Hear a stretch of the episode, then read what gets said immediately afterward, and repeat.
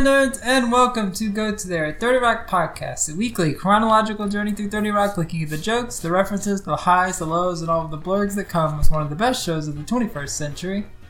As always, I'm your host, Curtis Stone, and joining me is. David Amick. And welcome to episode 104, season 6, episode 1, entitled Dance Like Nobody's Watching. Originally airing January 12th, 2012. David, if you would please give us a quick summary slash synopsis of this episode. It's a new year, and Liz is living on the bright side of life, leading everyone to wonder what's going on and why she's so happy for once in her life. Meanwhile, Jenna has become reality TV's newest star as the mean judge on America's Kids Got Singing on the judging panel alongside John McEnroe, the nice one, and D'Fwan, riding on his Queen of Jordan fame. Finally, after hearing the words of Reverend Gary, Kenneth is convinced the rapture is coming and starts preparing for the end of days by knocking everything off his bucket list. Which is still about as mundane as you could expect it to be for someone like Kenneth.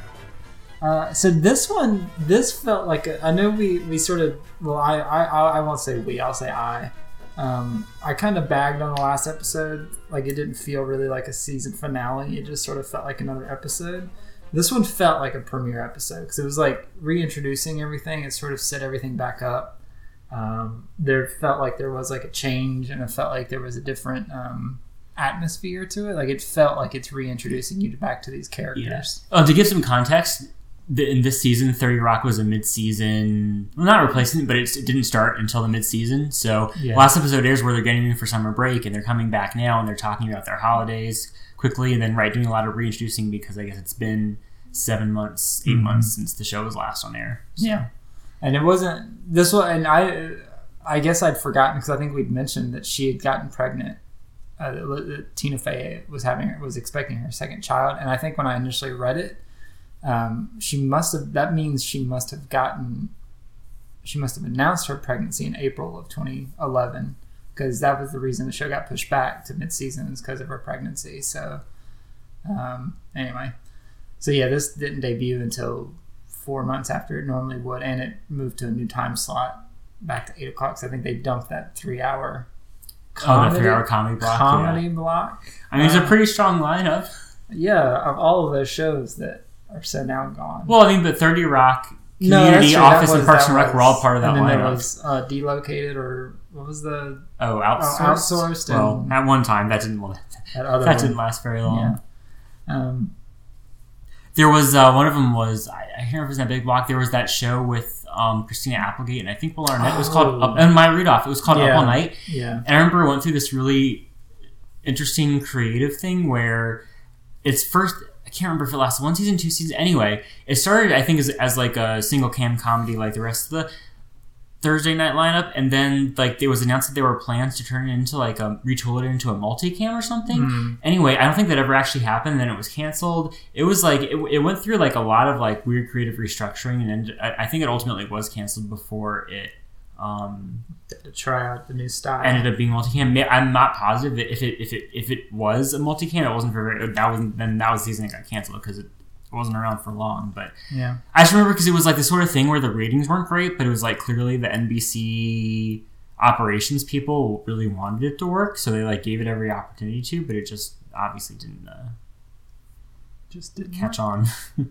October it was announced all of all night we go on hiatus. Eleven episodes into its second season to convert from a single camera to a multi-cam. So it looks like halfway through the season um, was when they were going to make the change. But during that, Emily Spivey, the, creator and the star Christina Applegate, left the show, and Will Arnett was cast in the CBS pilot, which were going to be the Millers. And then yeah, So basically, on the show. it was like back. It was basically like that episode of 30 Rock where the show's going on hiatus, or everyone's scrambling because the show's going to get canceled and lines up second job. So that's Yeah. that's what that's how it basically seems like what sounds like what it was. Wow. I guess. Well, clearly, again, clearly again, clearly, I guess they left because they didn't they weren't liking the creative Right. direction. Yeah, they weren't. Ex- yeah. because when you lose your creator and your main star, then I feel like I remember it getting like pretty good reviews, and I like watched it and like like didn't find anything funny at all. So I Mhm. dropped it after a few episodes, and well, obviously, I mean, if it got better, then no one was around to see it. But So 2011, 2012, yeah. So 2012 to 2013 was the second season when it was canceled. Yeah, Midway it, through, ended only, so. yeah, it ended Right at this time. right. Yeah, so this was the replacement almost for, well, not the replacement, but No, but it was yeah, but it was around this time was when it was on the air. Well, So you made a comment while watching the episode. It looks like the production, either cameras or something, lighting. Because I, I I've noticed this throughout the run of Thirty Rock. Is it looks like lighting's gotten better, cameras have gotten better. Like Yeah. whatever they're shooting on or with has changed. And this is definitely like one of the seasons where. I guess I guess you're right. I guess they were shooting in real, not real, but uh, it was the first time it was really shot in high definition. Yeah, 'cause, like, it looks like- scaled because it looked 1080p. Yeah. Like it was a very clear picture, and before I guess maybe it was only 720p or upscaled to 720p or something. Yeah.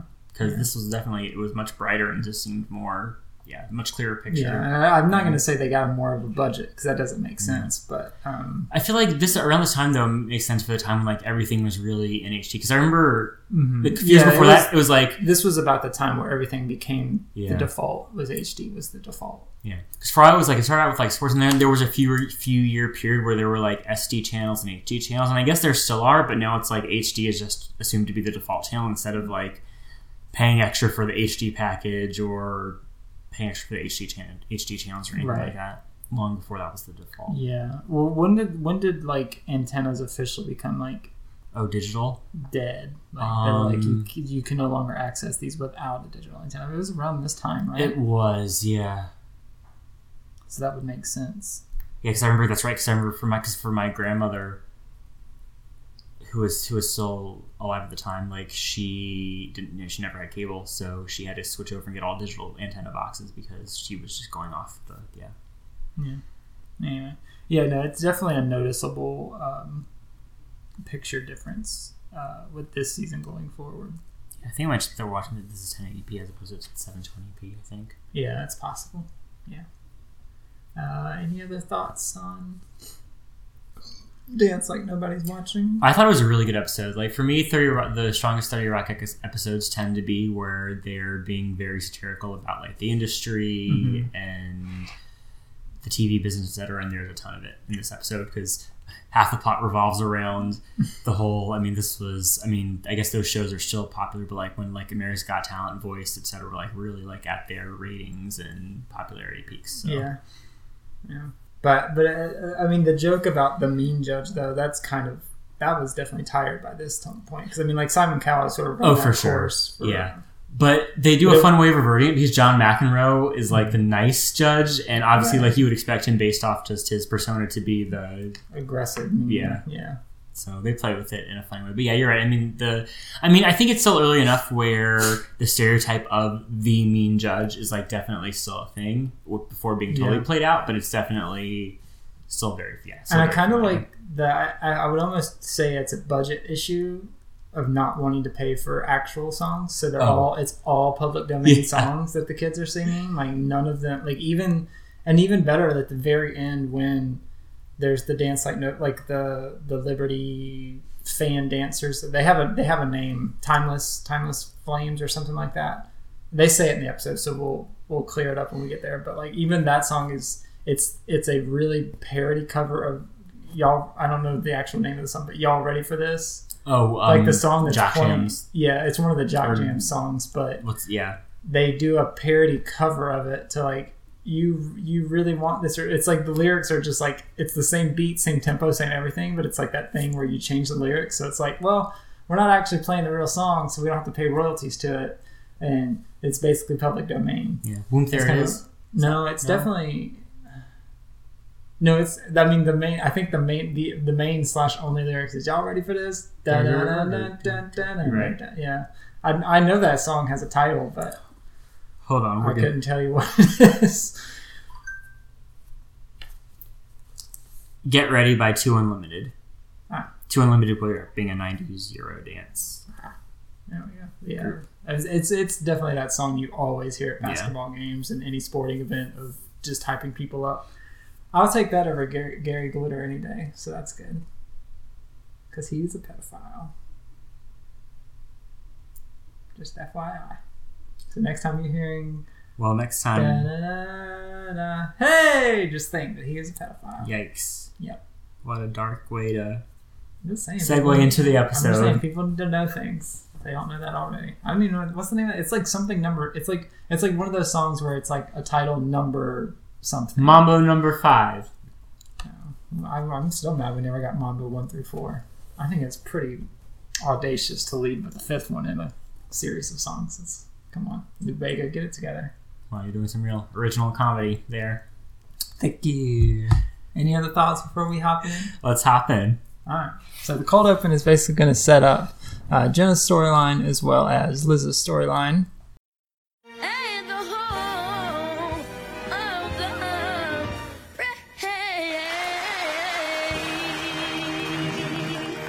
Jason, I really like your look. You had it popping tonight. I totally disagree. Because I love your look. You're a star. Believe in your dreams. Thank you. Jason, have you ever put out a cigar on Gilbert Gottfried's neck? Because I have, and his screams were the worst thing I'd ever heard. Until tonight. Congratulations, you're a disgrace.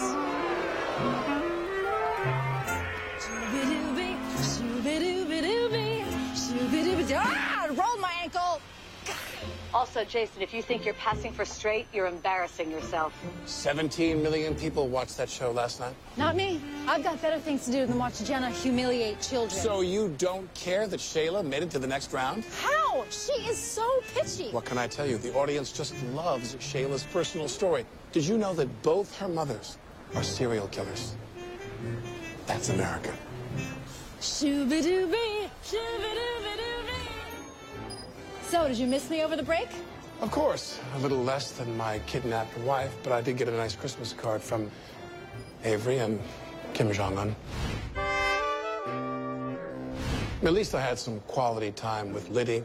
She's like a little human tumbler of scotch. You're turning soft on me, Donaghy? If you want, I could recommend a good gynecologist. Because I really like my guy. He's sort of a Doogie Howser type, but younger.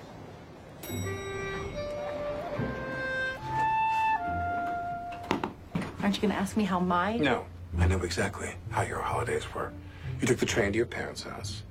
On Christmas Eve, you forgot that eggnog has alcohol in it and got into a shoving match with your aunt about who puts the star on top of the tree. It was my year. What, lupus lets you just cut the line? You received two sweaters that you didn't really like and got your dad a book on World War II that he already owned. Wow.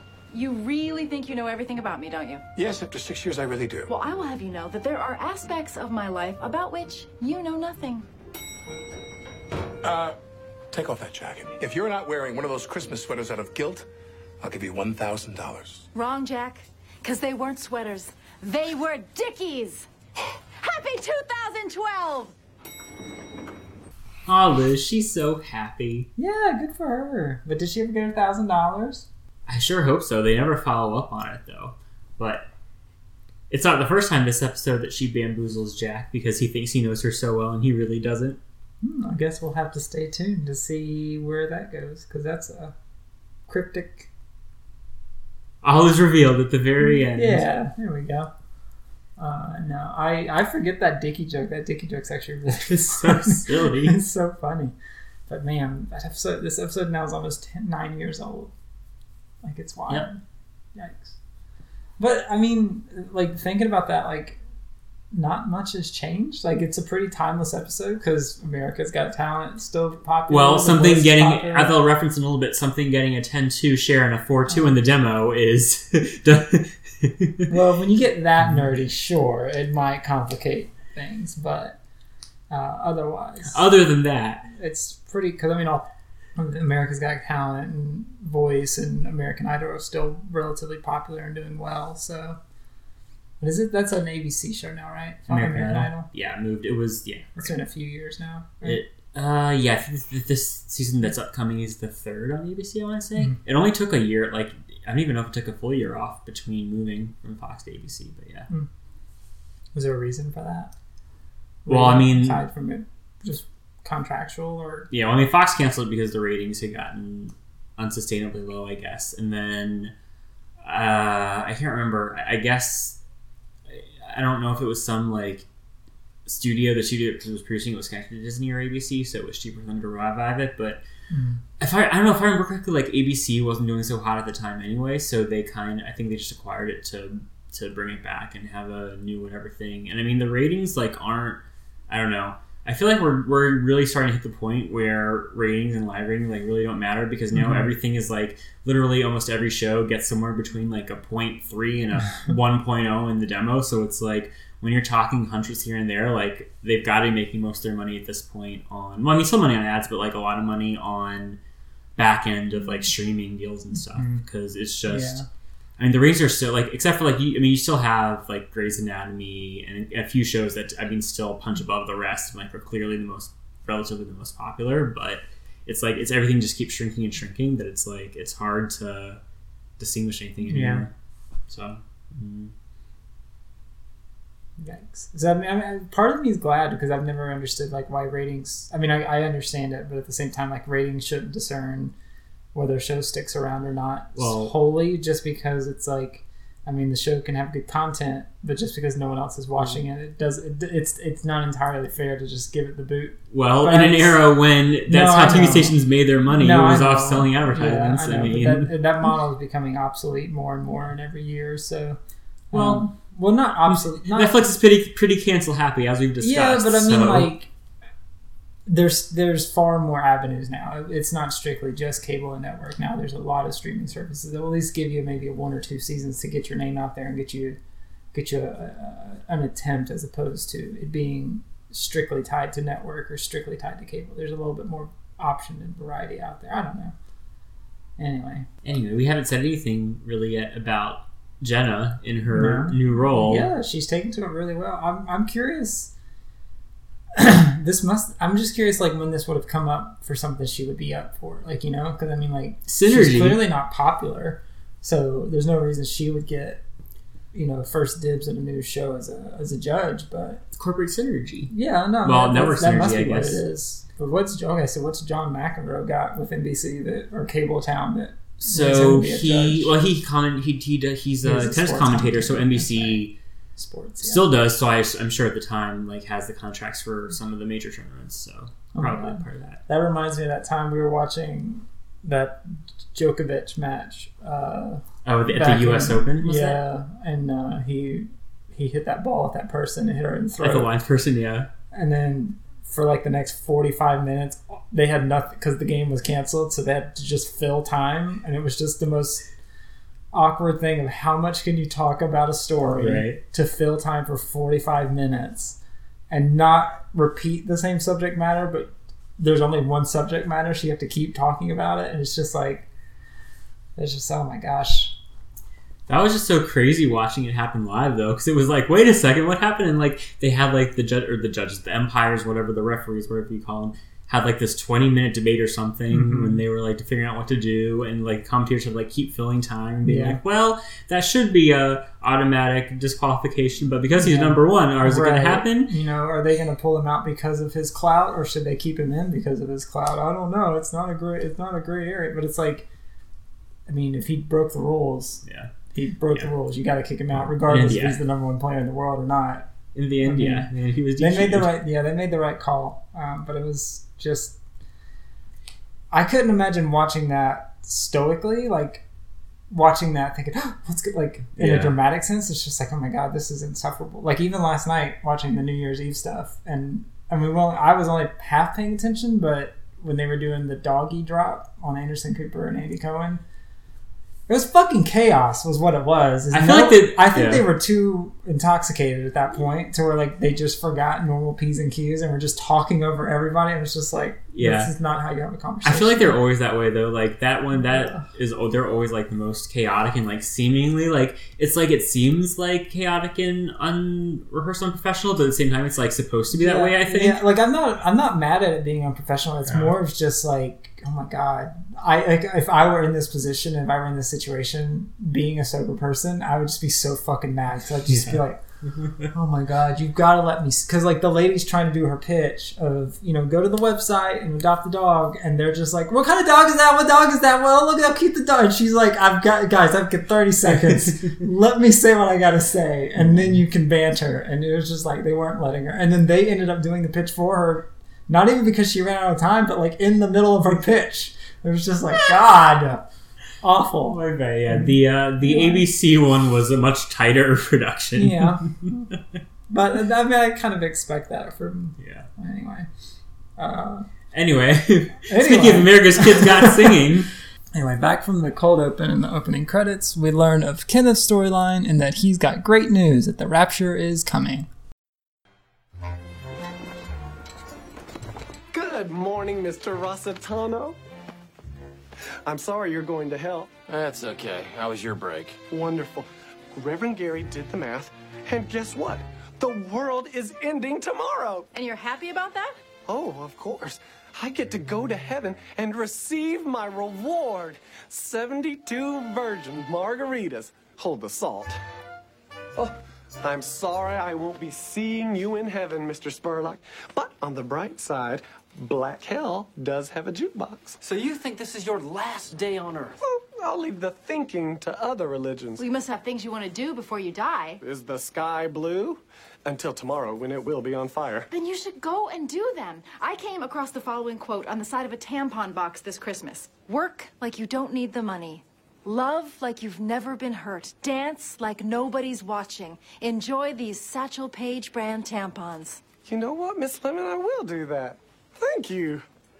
You're just giving him the day off? That's awfully nice. I'm a nice person because I'm a happy person. My happiness makes me nice. Also, maybe I'm in a good mood because I'm not being weighed down by redundant torso fabric. what does that mean? Wouldn't you like to know?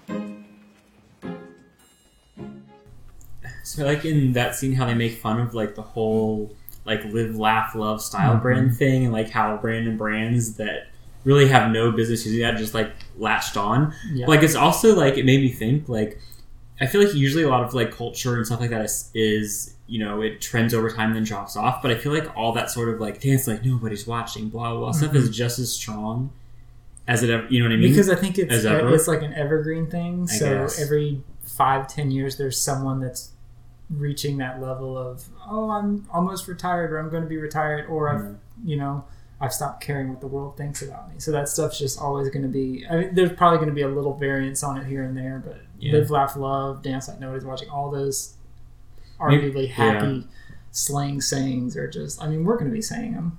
I mean, I guess, but, it's But just, it's maybe maybe it's because of social media. But it's just like I feel like it just like been it just has just like been I don't know enduring. Like there's like quotes and stuff. Like I mean, Mm-hmm. we were in that that uh, cabin rental place that like had that sort of stuff What everywhere. Hug me. That- Hug me on the favorite? pillow, I'm gonna get you that one Oh. day. That's your birthday gift. It's just that. a pillow that says "Hug me." But it had like those cliche sayings, like literally mm-hmm. decor all over the house. Yeah, and hope, like faith, friends, food, or something like that. It's just like Just these are just those. words. Like they don't. It's, no, I I agree, but we don't need to rant about it. I guess I'm just like it's just interesting how it's like I mean that phenomenon is like feels like it's just been constant, and maybe it's always been. I just wasn't paying attention before that, but like specifically like the phrase "dance like nobody's watching," like that's like one of the most cliche ones to me. And I feel like you still see that sort of thing used Yeah. just as often as it was in 2012 nowadays. I don't know. Hmm. you can ignore it to the best of your ability. I mean, I pretty much do, but I mean, I, but I, I mean, I like hear how they're how they're making fun of it, but.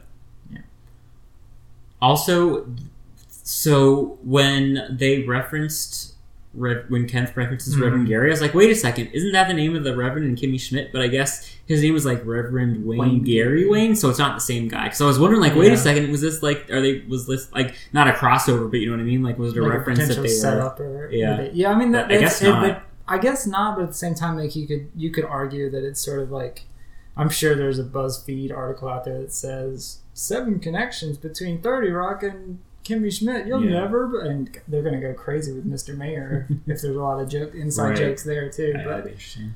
um, I, I think that's something that a lot of shows generally do is they'll probably pull, like if it's the same creator, they'll pull references from stuff they've already done just as like an inside wink at fans and things like that. But I think most people wouldn't read too much into it because I mean the character is completely different. It's played by Jon Hamm and Kimmy Schmidt, and this is Well, I mean, Kimmy Schmidt was still a few years off at the time this, Right. this aired. I should know if it was just the sort of thing that like they, you know, they they just randomly referenced then, not expecting, but then just like pulled from it to reference as like Right. a cutesy thing. But that, it's most It's- likely a wink at the uh, wink at the fans more than anything. Yeah. I'm sure that she was probably writing Kimmy Schmidt in its early stages at this point. If it's a few years off, because you got to give a year to, you know, production. But Yeah. Hmm. anyway, speaking of America's Got Kids talent, and Jenna Maroney, Got who's singing. the regional recording artist, according to her Chiron. Amazing news, Liz. I made the People magazine crossword. One across, five letters, Jenna Maroney's first name. Wow, congratulations. Because of America's Kids Got Singing, I am blowing up.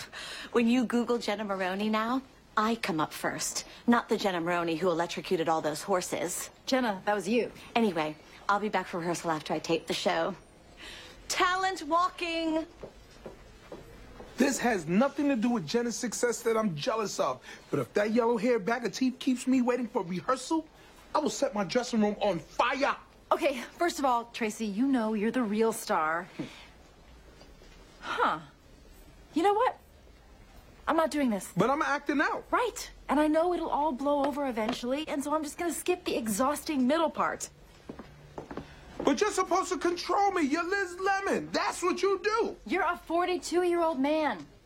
No, I'm not. I took a real age test and said I'm dead. So the start of that scene is one of my favorite jokes of the episode, where Jenna references the People magazine crossword, which, I mean, you get a sense of it with the uh, with the clue being one across Jenna Maroney's first name, but also as she holds up the magazine, the quote unquote crossword is literally about I don't know, like two two crossroads And one- and one random Yeah. set of a few blocks off the side, which is like I know hilarious because, I mean, Everyone likes to feel smart. Every, okay. yeah, but I mean, lots of newspapers and magazines have crosswords, and there's Right. definitely a varying level of quality. And Right. And I, difficulty. I'm not sure if People Magazine actually has a crossword, but there are definitely like the quote unquote entertainment and tabloids that do, and that are generally very very simple. So Yeah. they're taking it to the extreme where Yeah, they just make it like, and not even like, it's not mean judge on talent show. It's literally Jenna Maroney's Yeah. first. Like, I mean, it's like because they're usually- the answer. I mean, they're usually. I mean, it's been a while since I've like seen one of those things, but from what I remember, like they're usually like not that simple. Obviously, they're exaggerating, but it's like they're basically about that simple. Right. Like Yeah. it's I mean, like you have to. They're not that. They're, Simple, they're not the New York Times Right. Friday They, they're but, crossword. Yeah, simple enough to make you feel smart once you've completed it. Yeah. I've just I, the only thing that I have about this episode is it doesn't feel like Liz sort of giving up on Tracy is fully earned. If that makes sense, like I'm not sure, like because I feel like she's done this. You know what, Tracy? I give up. I'm not. I'm not going to pander to you anymore. Like a number of times Yeah. throughout the series, and this time she's just like, you know what? I'm not going to do it anymore. And it does. And I guess that's where they start setting up the she's taking drugs. Which she is, but we learned that it's not, you know, anything hard. It's just It's joint not pain. crack. It's not crack or anything, crack but it's just like um, I don't know. It just felt like the like why she fully committed to this now is is kind of odd, and she sticks to it for at least this episode. So we'll see if Yeah. she she's. I'm sure she has more freakouts going forward, but Yeah, you're you're totally right, and it's interesting because I I feel like that's that's something that is something that I like find fought with a lot is saying oh, Thirty Rock's already done basically this storyline or this like plot point like a bunch of times, but this one actually worked for me. I think because she's so chipper and upbeat, like it totally makes sense for her to because normally she's doing it out of like frustration, like Yeah. oh I can't deal It with you anymore, vibe, and now yeah. it's like I'm just so happy I'm above even having to care about this shit anymore. Yeah. So whatever you do what you want Yeah. i'm gonna float on float along in my new happy life yeah, I mean it's a completely different character. We've never seen Liz this consistently happy in an episode, which is Yeah. if this was a real person, really heartwarming, but also really sad because it's like Jesus Christ, they're in the 40s. They should have had But a happy day once. but it's like for the first time though she's like no because normally it's like i'm going to be happy but now it's, No, like, it's like she she's- actually just she's is it, happy she is. Yeah. She's not putting on an act. She's not faking it. Yeah. It's all genuine happiness. So it's it's a nice look for her. Um, but of course, you know it's not perfect. But we'll get there. That's that's later on in the season. Meanwhile, at the America's Kids Got Singing. yes Fucking terrible name, It's but I know great, that's, I that's the joke. But Jack is watching the taping and realizes that Jenna's maybe a bit too mean to the kids that are probably five or six years old. Show's getting started. I better get in there. I'll see you soon.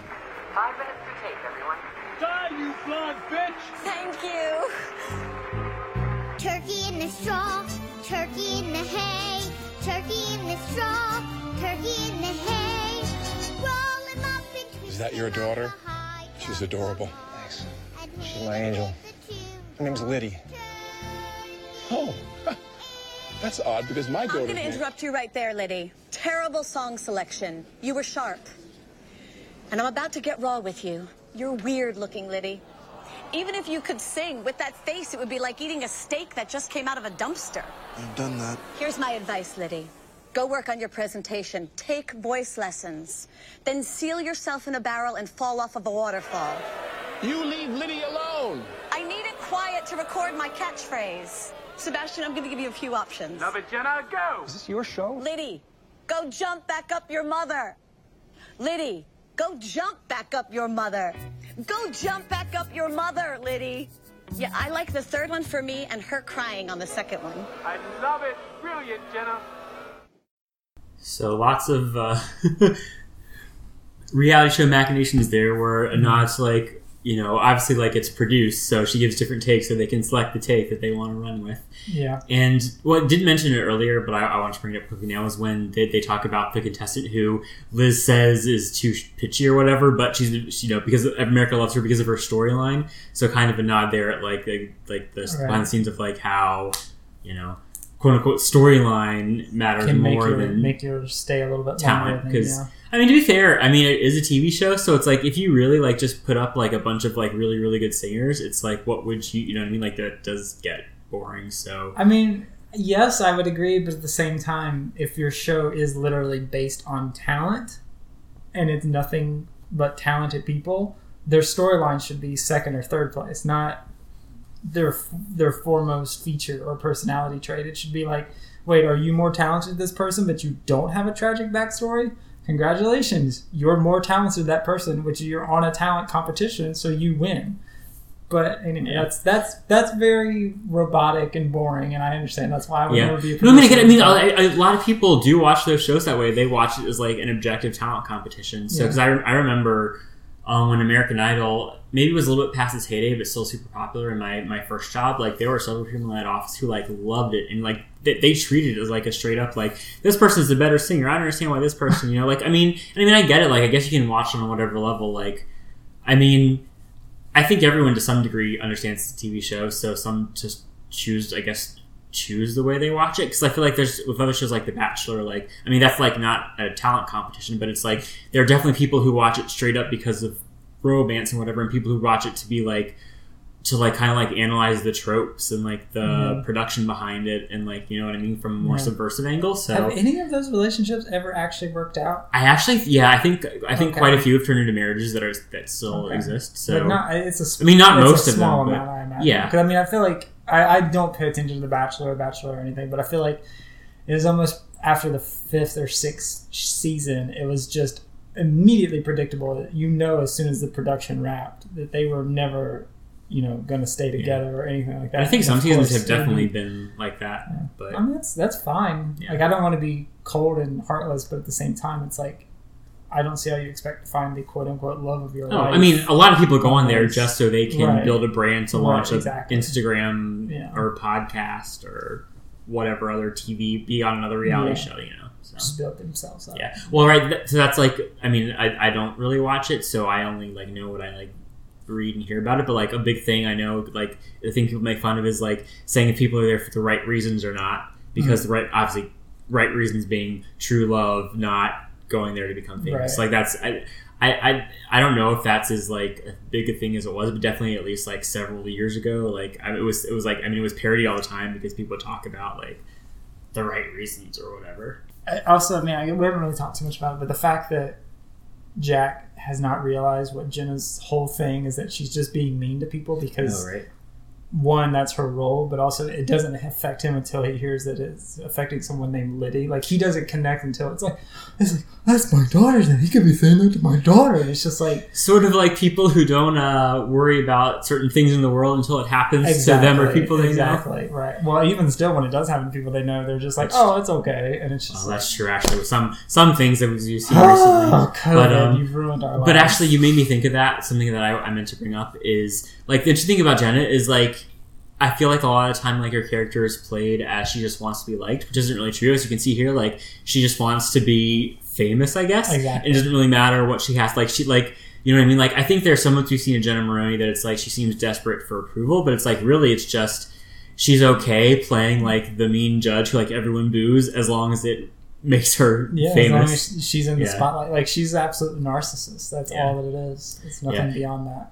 Yeah, and I mean, definitely, like the show has definitely portrayed her as wanting fame at all costs. But it's like it just sometimes like it's interesting that it's like it's been times where like she seemed like she's wanted approval or whatever, but like re- but like this is just like you know really she just Like she, I, I She just wants the almost fame. like almost like you, you don't even have to pay her. She'll do she'll do this for fun. Like yeah it just seems like she enjoys it so much. She's like, yeah, I'll do this I- if I can tear down a kid. Because she's probably like she's probably heard all those things herself, so she's getting to live out a lot of fantasies yeah. From her childhood onto these kids. And I would say like the concept of like yes being like straight up mean to kids on a reality show is like exaggerated because obviously like there are shows like I think like mm-hmm. MasterChef Junior like Food Network has a lot of like those like mm-hmm. baking shows for kids where even when kids like don't do well like they say it in a nice they say like how they're doing bad in a nice way but it's like I mean there was I don't know if you remember that show Kid Nation which was a reality show on CBS I mean that was like I can't believe That was like the I can't believe they got away with that. It was like, like, obviously there were yeah, like obviously like there were adults there who were around, but like some kids like steer like did get injured, and it was just like. I don't think you could do that show now because I think there would be, be too much You outcry. done that show I'm then. I'm surprised they got Yeah. away with it then because it was Well, just like that was like peak reality. I where it's like mean- we can do anything and nothing will stop us. it's really true, but it was like literally children like being in like situations that were Yeah. not I very weird. Like Yeah. I'm I'm obviously I never didn't get a second season, but it's Right. just like I'm, I'm sure there are a ton of uh, articles written up about like how the fuck did we let this yeah, happen? and like it wasn't adults being mean to kids, but like I feel like in a way it's what the show is making fun of. That like things that like how are kids allowed to be on television? Like Right. like how their parents like allow? I don't know. We don't. Well, we don't. money. Yeah, That's- I guess like that it is. we don't need to get into all that discussion, but it's just like. I- I don't know. In a way, it's exaggerated, but in a way, like that, I think of that show, and it's like it's almost. I don't know. It's, Right. it's almost not Well, exaggerated too. Thankfully, that hasn't been replicated because Yeah. hopefully we've learned enough that like yeah maybe kids aren't quite ready to be you know in survival mode or anything like that where they have to you know save their life. Like could you? I mean, you would never do it for obvious reasons, but like Naked and Afraid Child's Edition. Like Oh God, you, could, no. you No, couldn't do would- that because well, it's for just they would die. obvious reason. Well, yes. But- also, I mean, the, the whole more obvious is that you can't say naked child no, that's on TV. What I mean, I mean, you could say that, but you can't. Yes, yeah. no. But I mean, like something like that. I mean, you know, there was a producer that was like, "Can't we just do a kids edition of this?" And it's like, no, thankfully, no, you cannot do that because it's horrible. Yikers! Jack comes to Lena. Wow. Jack comes to Jenna. Jizza. Jizza, and and I don't, I don't remember what I called Paul last time. Uh, Jack comes to uh, Jenna with feedback about her her last night's recording of America's Kids Got Talent. America's Got Talent. Kids Got Singing. America Kids Got stupid fucking title. Jenna. We need to talk about kids. Did you see last night's ratings? The only show I've ever been on that got a 10-2 is when Mickey Rourke threw me onto the field during the Super Bowl. Obviously, I'm thrilled about the show's success, but I wanted to talk to you about your on screen persona. I had an idea. Two words, BB gun. Actually, I think the mean thing may have run its course. What if you went the other way and you were nice to the kids? Well, no. I mean, being the nice one is McEnroe's thing. Uh, yes, well, we've done some uh, focus testing, and frankly, I haven't seen such a unanimously negative response since the Frasier spinoff Hey Roz. Jenna, they hate you. No, Jack. They love to hate me. Kids is minting money for both of us. And what's more important than money? Well, perhaps we could make even more money by pretending to be nice. I mean, look at Betty White. Uh, end of discussion. Just ease off on the kids. Look, according to Tracy, people are switching minds around here. That's obviously what's happened. So whoever you are, show me Jack's penis. That's for you. So I thought him coming to her was a ploy of just don't be mean to the kids because my daughter. But I guess he has actual stats and data to back up his claim of the mean thing has moved on because he does leave her with the document. So I don't know. Like I don't know if it was a bluff or if it was legitimate. I mean, maybe it was legitimate, but like I don't know. Like I feel like in a way, even though people say they quote unquote like dislike the mean judge, like they really like. I feel like shows almost need that dynamic Mhm. because it just gives you like I don't know. You need having someone you um, right exactly having someone you love to like disagree with or like love to Yeah. hate is like is I mean, a compelling reason for people to watch a we have it on RuPaul's Drag Race from the Selma yes, that's true. Which Although I, a lot of people like her, which is like I can't imagine she's so. I mean, gays are weird. I guess. It's the, and she's not a bad judge. It's just No. she's she obviously has set out to be the quote unquote mean slash Yeah. villain judge. Like, Although but she so sometimes she tries super hard to do Yeah. that. Like she just kind of a lot of her criticisms stretch to be like, hmm, I don't know about that. I will say though, after seeing Jeffrey Bowyer-Chapman on Canada Drag Race, like she at least pulls it off because like he was like trying to do the mean judge, but like it just came off as like she does it in a way where it's like sometimes like it really annoys me, but it's like I don't know, like she at least sells it. Like he was just like like you can like see the machinations of like I'm going to like say like uh, Right. mean or like cutting Everyone's snarky been too things. nice, so I have to Yeah. say something. and it's like he d- d- yeah. did not sell it. But to be fair, that's only been one season. Yeah, I'm sure true. like if we went back and looked at the first few seasons of her being on RuPaul's Drag Race, it'd be like, oh, she looks like she's stretching a little bit. So Maybe. he's got to earn his stripes, I guess. But also he's Canadian, and Canadians can't be mean by That's true. by nature. So, um, but but it's also it's like when it's only he's only quote unquote mean when he's on the the panel because like when he's in their Yeah. workroom, he's at least you know he's he's nice and he's polite. Right. Whereas Michelle, now Michelle is kind of like she always has that frigid look on her face, so she you can't quite tell what she's what she's emoting. So I think that plays better to that strength of being the mean Yeah. the mean judge. I don't know, um, but yeah, you're right. I mean that that's lineup works of two, you know, nice or at least a nice middle and an evil mean judge generally works because if everyone's up there saying polite things, well, you're not really getting critiqued. You're just Yeah. getting Like if compliments. if you had Ross Carson and then like the third person was basically like another like Ross or Carson, like Mhm. it would. I mean, it definitely would have a different feeling. Probably wouldn't. Yeah, as and even even most of the the guest judges are none of them are really mean because I don't Yeah. think their PR would want them to go up there and be too critical. So they have to have that villain or whatever you want to call it Yeah. to, to balance everything out. Because even RuPaul rarely says too much. Like That's she true. she just kind of Yeah. is there. she moderates it. Yeah. Yeah.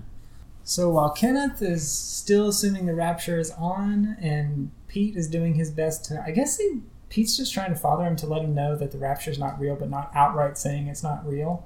But he's more or less just saying like, Kenneth, you can do anything and you want. You don't have to just do your bucket list. Like, there's, it's kind of a touching scene of them saying like, you've never seen the beach, you've never seen sunset on the beach or anything like that, because it's like Kenneth hasn't really lived a day in his life. He's just kind of just done whatever he's expected to do. So it's kind of a nice little moment there uh, for Pete. Um, but meanwhile, oh um, no, I will say quickly there. Like this episode was a good use of Pete. Like I feel like Mhm. the using him more sparingly, just as like the I don't know, like kind of on the not fringes, but just like reason. yeah, exactly. Like that. That's where I feel like he tends to function best, and not. I mean, I know it's been a, a long time now since like the first season where they were really struggling to use him in an effective way, but like Mhm. to me, this is like e- even in more recent seasons, like there's just like they try to do like comedy bit storylines with him that just like.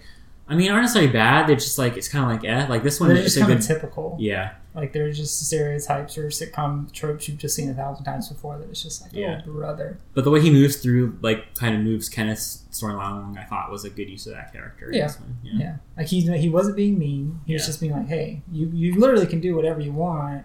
And you know, even when there's the reveal of Lutz and Toofer and Frank like dressed up as Satan, Santa with an AK forty seven, and Jesus.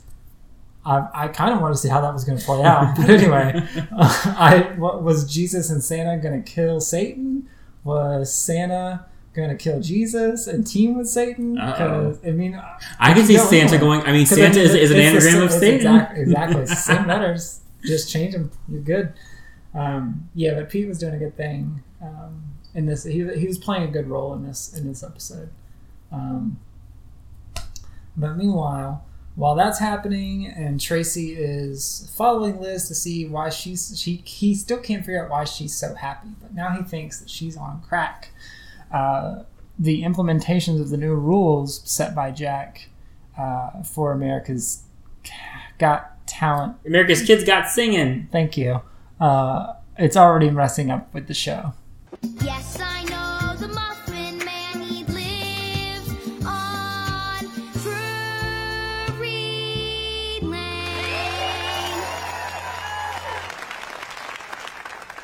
take in. You're the wind beneath my wings. Brock, I like what you did. That was good singing. You don't have a little rat face. You opposite of a turd with eyes. Why are you messing with perfection, Jack? You need to remember that reality television is formulaic before you get us canceled. Because I will not go back to putting hair extensions on dogs. Easy, D'Fwan. Yeah, we have a problem. But we're gonna get through it. Cause we're family. It's not working. You're ruining the show. You think I don't know that it's not working, Jenna? Next week, Jay Z was going to do a duet with one of the spinning chairs from The Voice, and the chair just pulled out. You're off the leash, Jenna. Did you see what happened here? We turned an argument into an opportunity to become better friends. John McEnroe, he's just such a relentlessly positive guy. So upbeat. like I know what the jokes are, but like it's just so heavy-handed that it's not funny to me. Like I mean, I don't know who's No. gonna. I don't know exactly who would find that funny because I think the people who even remember who John McEnroe was at his peak aren't watching Thirty Rock. So the only people that- I don't know about that. I don't think so. Uh, maybe I'm wrong, but I just feel like I don't know if his reputation preceded him that much that when he's showing up on guest spots of, of 30 Rock, that people are like, oh, he's the angry tennis guy or the angry commentator. Like, I don't know. I mean, I don't know. Like, obviously, like he was like a he was a, a player like long before like I was even born. But like, I mean, I remember when I was a kid, like because my parents would just like randomly watch like Wimbledon or you know French Open or whatever, and I mean he'd be a commentator and like.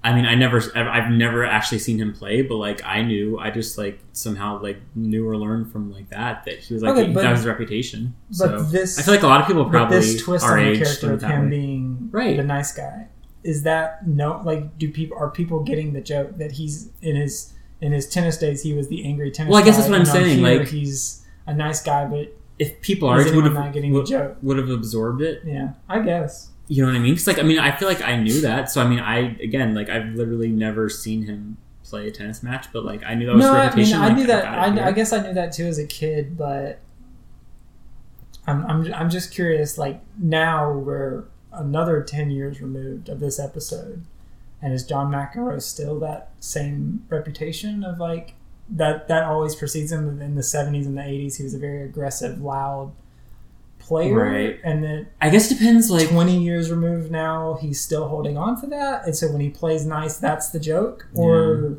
that's what I'm saying is like, I how mean- far removed will that joke carry Right. going forward? Well, as we've, I mean, I think we've discussed on here before, like on the Netflix show, The Mindy Kaling Show, Never Have I Ever, like he was the narrator, and I mean, it's it, it wasn't the same as this, where like it was like parodying him, him being a nice guy, but like him like being a tennis player and like kind of being the narrator was like basically the main character's father was like obsessed with John McEnroe or whatever. So it's like, I mean, there to do that, you have to un- assume your audience like has a base understanding. So like, I guess I would say yes then, because that's a show Yeah. that just came out last year. Because that would so- mean that the creator of the show watched John McEnroe, or at least familiar with John Right. McEnroe as a kid, and put that into the storyline. So yeah, I guess I don't know. I just I'm just curious, like Like, I how th- I feel like- separated Yeah. that the reference will make it. But I also don't have any weight. I mean, less people probably watch tennis now than they, did, than they did ten years ago. So it's like maybe in another few years, like it won't have that same, like you know what I mean. Like uh, now we'll get obviously because of streaming and YouTube and yada yada, people are watching less TV. But I feel like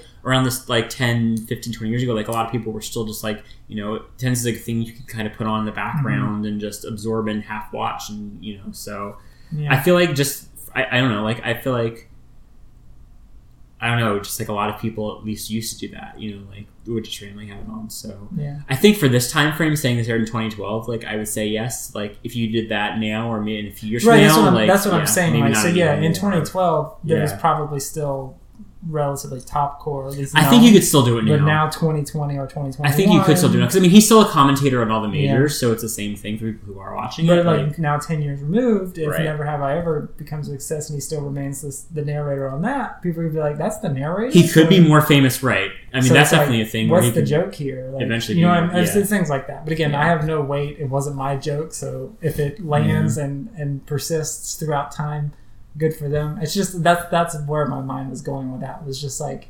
is anyone to get the joke that what he's playing is antithesis of what his Yeah. personality has been for 30 years of his life kind of thing or, or more i guess but that's all I'd say I think so still for right now. I don't know how much longer, but I think right now I would still say yes. Also, before we move to the next scene, I want to say really quickly, I love how the kid like they made fun of like the reality singing trope of like doing like that the belting out like the notes and like doing like big production of and the kid is singing, Do you know the Muffin Man? And he's putting like the trills Yeah. on all the notes and belting out those vocalizing on a public domain or whatever you call it. kid Yeah. song like yikes That was a silly touch. I like.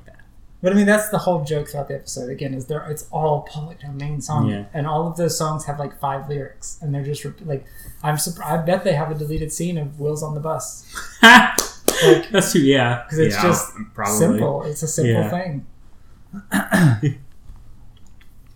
uh, meanwhile, in Jack's office, Mm. oh, go ahead. Sorry, before we transition, because you have a still up right now. There's also like a famous thing on American Idol. It was like Coke did very Coca Cola did very prominent product placements. Like all the Oh, judges wow. had Coke cups on the judging table in front of them. Mhm. So in this one, they make fun of that with uh, White Grape Squirt is the uh, sponsor for this Yeah. show. Yikes! I wonder how many actually were drinking Coke though. You know what I mean? Like, because I'm pretty sure all of those judges weren't drinking Coke. It was just literally Oh, just the placement. yeah, of the I mean, I'm sure really they- more who knows important what- was in it. Yeah, for sure. Well, we can assume some probably had some alcohol in their cups. I mean, No judgment. as long as you're not getting sloppy on air, I guess. Absolutely, yeah. And I'm not saying like a full cup of alcohol, but you know, spiked your drink or water, whatever. Have a little rum in, in your Have you in ever your had Coke. spiked water? Is that a thing? So, well, like spiked seltzer. Well, no, I'm saying like if you just took like water.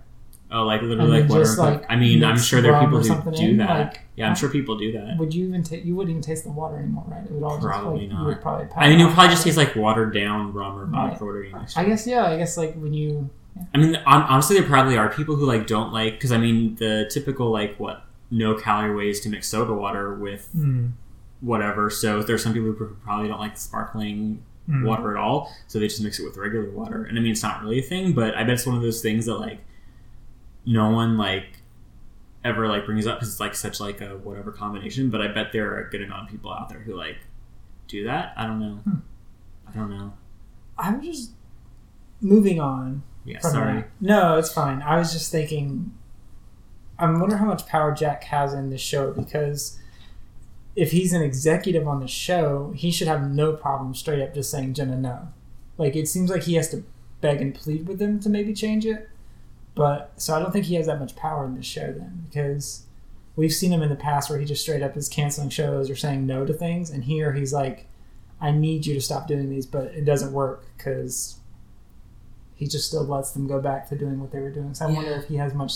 I don't know. Like, I guess typical, like, right. But he's, I mean, he's the president of the network, right? Just not, I mean, surely, like, he would have the power to talk to, like, the actual producer, executive producers on the show, and they would be the ones who would normally, I guess, really be having that But then again, conversation. it's But bringing too much money. it might be ultimately up to, I don't really, yeah, I don't really know. I mean, maybe it's because it, it's sort of the whatever within him where he knows, like, what really is going to bring the show more money. So that's, so he, you know what I mean? Like, he knows that it's not necessarily the right move to make, but he's having that, like, emotional conflict. So that's why he's, like, his emotional Not conflict outright is saying it, make 'cause- more or less money. Like, oh, Yeah. woe is me. I guess I don't know. Anyway, But no, but that, that that's, that is an interesting point that you brought up. Though Yeah. that you're right. He should have the power to just just to make her stop. or something. Yeah. I don't know.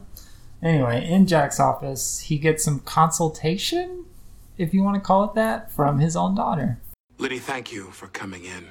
I know you have to read your books with Sleepy Bear in half an hour, so I'll make this brief. You're almost one now, and you have to understand the way the world works. Now, I don't know if you've seen America's Kids Got Singing, but it's a hit. Variety called it boffo, and they don't throw that word around lightly. However, there are large portions of the show that feature Jenna insulting children not much older than yourself. I know what you're thinking.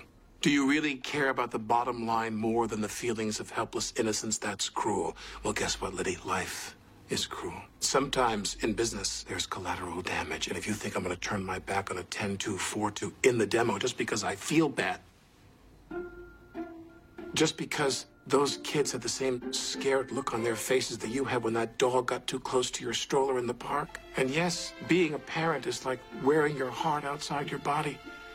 And I don't want you to know that the world is really a scary, disappointing place. You shouldn't have to know that. Not yet. God. I have to cancel the show. What are you doing, Liddy? Are you touching my hand because you're a baby and you're developing your fine motor skills? Or are you trying to tell me something? What are you trying to tell me? Mommy. Did you say money? Is that your first word? Money? Mommy. Yes, money.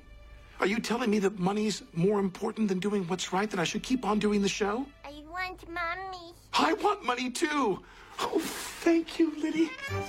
Thank you for convincing me to do the right thing. Oh. So to follow up on your Yeah. point there, I mean, he is he is on the verge of canceling Yeah. the show. So. I guess yeah, they answered my own question. Yeah. So yeah, uh, man, that's so funny. Of like, and I don't. I I guess the joke is that he's just not like he's still such on the money aspect that he's not fully a family guy or a family man yet. Yeah. That he's not hearing her very clearly saying "mommy, mommy, mommy," and he's like, "Money, yeah, money. You're right. It's all about money." It's just like So uh, silly. That's so funny. And also a good callback to Avery is yes, still being held captive in North Korea. Yeah. Uh, so meanwhile, while Tracy's tracking down Liz and sees that she's buying some sort of drugs outside Penn Station in Madison Square Garden, uh, Jack and Tracy track her down at Madison Square Garden. Every person dancing. Ladies and gentlemen, please welcome the WNBA's most popular dance team,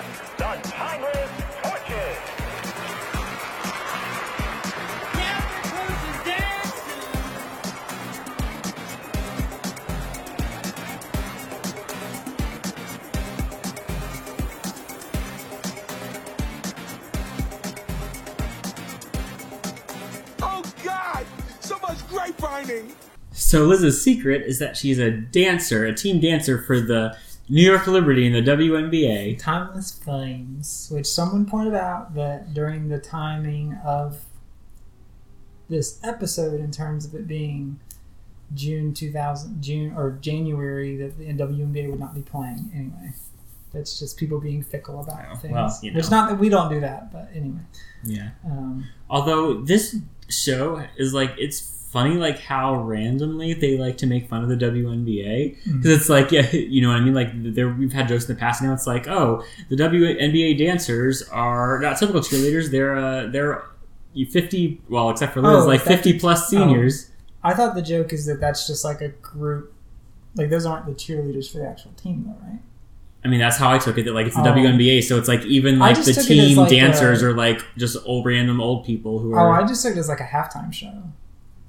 That it's like oh they, each team has like Mm. a halftime interlude, and those are the people that. Because I don't, I feel like those wouldn't be cheerleaders. I'm pretty sure WNBA would have cheerleaders. I don't know if they actually do or not, but I mean, to me, like this was clearly the show dunking on like uh, pun in, not in, Pun intended. Pun he intended, did it. He did the pun joke. intended. Anyway, um, I, I guess I, right. I guess I could be wrong, but I took it as they were making fun of it and saying like, you know, the, the, I don't know. I mean, I, I never saw it that way. I just saw them as like a halftime Mm. act. I never saw them as like the actual cheerleaders. But they do say they're the most popular. Well, I was I wasn't thinking cheerleaders. Like like teams have like team dancers, you know, that aren't necessarily the cheerleaders, but they do routines and stuff. So that's what I was kind of thinking them as. Like even like the I guess the stars, not even the cheerleaders, but even like the team dancers are old. But speaking of WNBA, there was a bit of a kerfuffle in the uh, the gaming industry, more so the fandom because it's fucking stupid and toxic. Uh oh. Where I think it was the latest NBA 2K or NBA Live or whatever that series is now.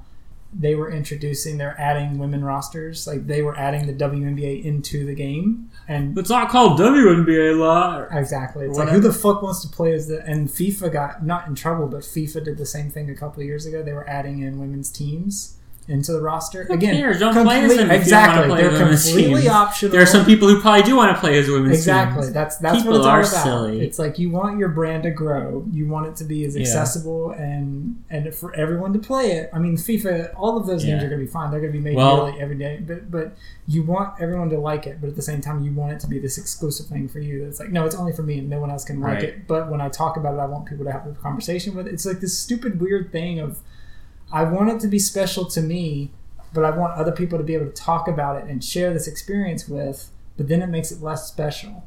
So Oh, why I- should everyone be able to play it? It's just like it's so fucking stupid. Well, I, I mean, I can't speak for NBA, like if the WNBA, WNBA is a totally separate organization, or not. But I mean, the women's like women's international soccer is part of FIFA. Like FIFA governs Mhm. both men's and women's, so it's not like you know what I mean. Like I'm sure some people are making the argument like NBA, like WNBA is a separate thing, but like if you're talking FIFA, I mean, FIFA includes both the men's and women's body of sport. So it's like it.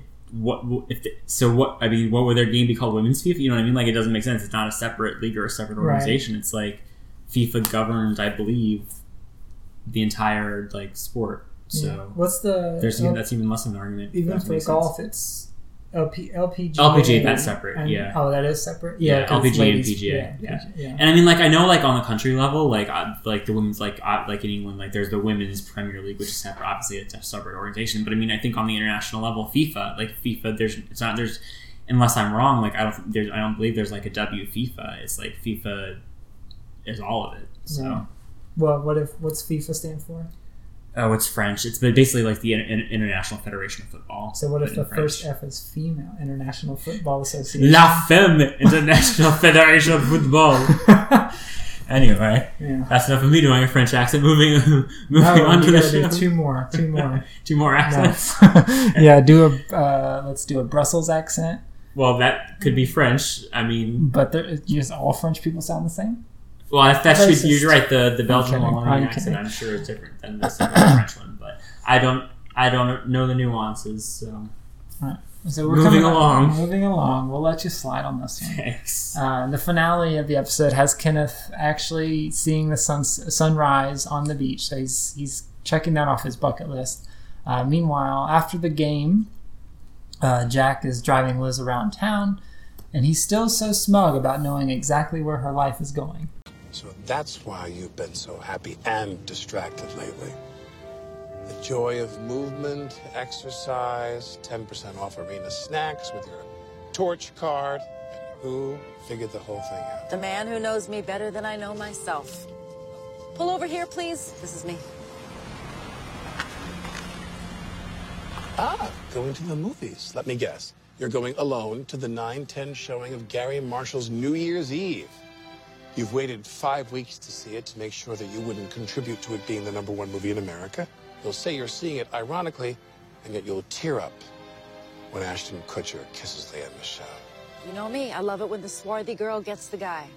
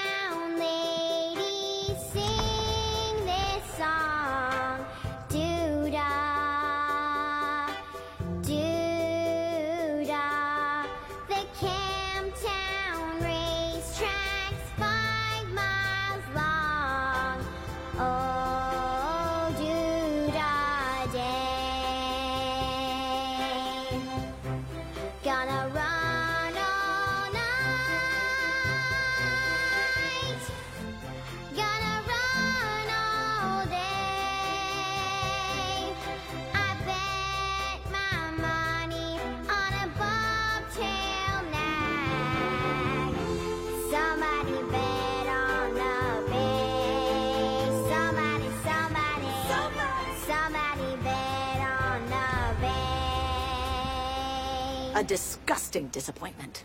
This child is thinking about gambling. so uh, before we get into the big twist that's revealed, as they pull up outside the movie theater, there's like a I don't know what you call it, but like a ticker, I guess that's like displaying Mhm. or like lists the movies Right, that are playing yeah. rolling through, and one of them is Trivial Pursuit the musical, which uh, was probably something that had been actually Yeah. tossed around because we knew there was that period where Battleship Yeah. the game of life. All of well, Monopoly were going to be movies. There was supposed to be a lot more that were announced that have never been. Ouija actually was was one of the ones that Yeah. was actually made into something. Yeah. But like, yeah, that's what I was trying. Like, was wondering if this episode was bef- like er, had been after that announcement or whether it like was before it because Thirty Rock predicted the board game movie revolution. If not, if if so, if it, Yeah. I guess didn't come out yet. Although, well, I mean, I guess if they could make Jumanji into a movie, they, A they, could- they could figure it. Yeah, yeah. that's true. They could figure out something with Trivial Pursuit. Was Jumanji a game before? Uh, you know what? I thought it was an don't original know. idea. I could be. Oh, you know what? It, is it based on a book? So, like, there was definitely a game produced that, but that might have been after the movie. So, I think it was a it was a book originally. The movie must have been adapted from that book, Mhm. and then the game was the physical Oh yeah, I'm board pretty game sure- was made think because of game the success of the movie. Yeah, I think yeah. the game was made after the fact. I don't think it was based on the game. Yeah. Okay, so I guess that's yeah. So that's a different case. But anywho, Anyway, so what's the twist of the episode? These are audio listeners. They didn't see anything that just happened. well, Well, the fact that it was backed by, you know, one of those like mo- quote unquote moving renditions of a classic song. a child singing about gambling. Yeah, of course. What's the what's the name? Uh, Camp Camp Town Town Races. Races. Someone singing like a slow rendition of Camp Town Races to be romantic and sweeping. And again, when you listen to lyrics, it's just the same five lyrics over and over again. Who's gonna bet? Was the last line? Who's gonna bet Who's on gonna the bet on the bay? The bay. Yeah. It's just the fact that it's, It's so funny. undercut in that Yeah. way. It's so funny. But it's the big twist is Jack doesn't know anything about Liz at all because she has a date with a mystery man. Who could it be? Uh, He was in the Sonic movie. Marsden? Yeah. James Marsden? Marsden. Oh, they already introduced him? I couldn't remember. No, they haven't introduced him yet. But that's I think. well, I mean, I know the they haven't introduced him, but I meant I, I guess I, I thought that was like a final season thing. No, he, he comes. I think he's in the next episode. Well, I guess I so. he's re- already I think he's revealed in the next episode. We'll have to stay tuned and find out. Uh, but in the in the end credits scene, um, the some of the timeless flames get to showcase their talents, and they get to show that they can Dougie and they can shoulder shake, and someone wants to do the dirty dancing lift, but Liz is. I, I love that joke too because you would think he would be the one that's doing Yeah. the lifts.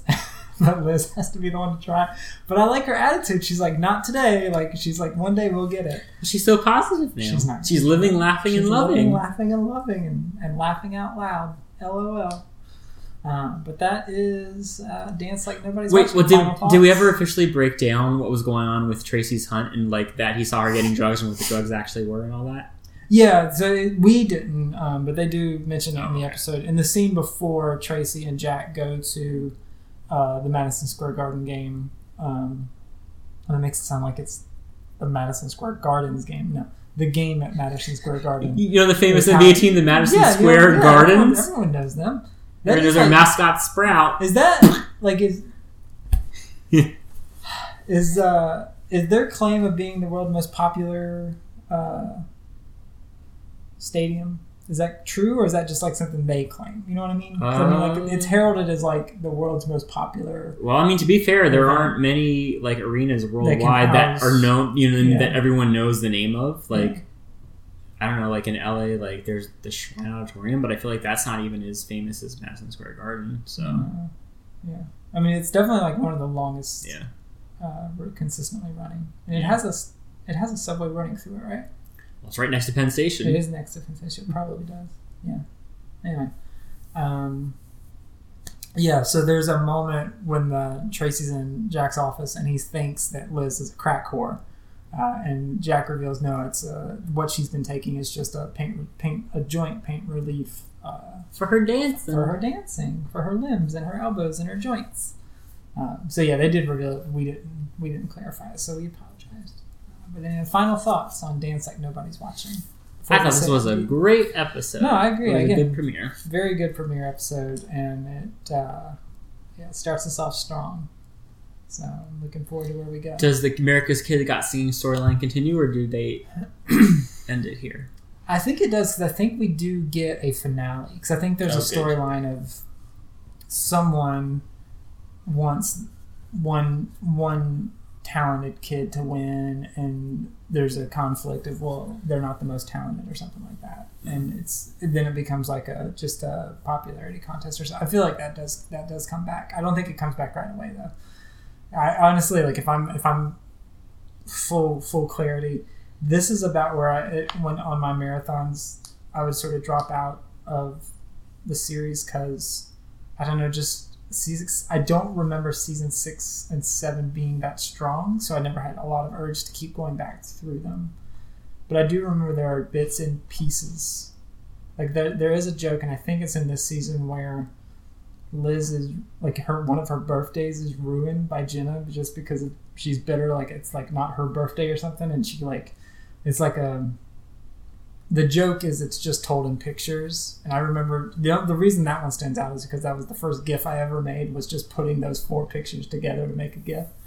But it's like she's she sees her cake. Like the first picture is her seeing the cake, and I think Jenna's in the background. And then the next picture is like Jenna getting angry in the background. And then the third picture is her like cutting some of Liz's hair and like walking out with it. And the fourth picture is Liz sadly still like stuffing her face with cake. She's like, I'm not gonna ruin my day. Something like that. I think that's the season, but like I couldn't tell you what else happens in this season. So we'll just have to We'll almost- find well, out. I'll be on your level of just like I remember vaguely bits, but all right. Well, as always, thank you for joining us on Go to There. If you like what we're doing, rating, reviewing, all that fun stuff is going to be the best way to help us out. Otherwise, we will see you next week in episode 105, season 6, episode 2, entitled Idiots Are People Too. So true. Which is absolutely true. Which is our first uh, two part episode of the season, uh, which is cribbing off real life events. That was the moment. Is that Denise off- Richards I see? Yeah, that was the La Cuisine. J'adore La Cuisine. uh, the moment in real life where Tracy had made a tweet about like if his son was gay, he Oh. would kill him and something like that. So they wrote that into the storyline of Thirty Rock, um, and of course in Thirty Rock fashion, it goes off the rails. So yeah, that's next week. David takes out. See you next time. My name is Bob. I'm 61 years old. My favorite move is the shoulder shake. My name is Joyce. I'm 63 years young. My favorite move is the Dougie. I'm Liz. I'm 39 for the third time, and my favorite move is sunset arms. Hi, I'm Louis. I'm a grandfather from the Dominican Republic, and my favorite move is the lift. Sorry, Lewis. Nice try, Liz. Dance like nobody's watching.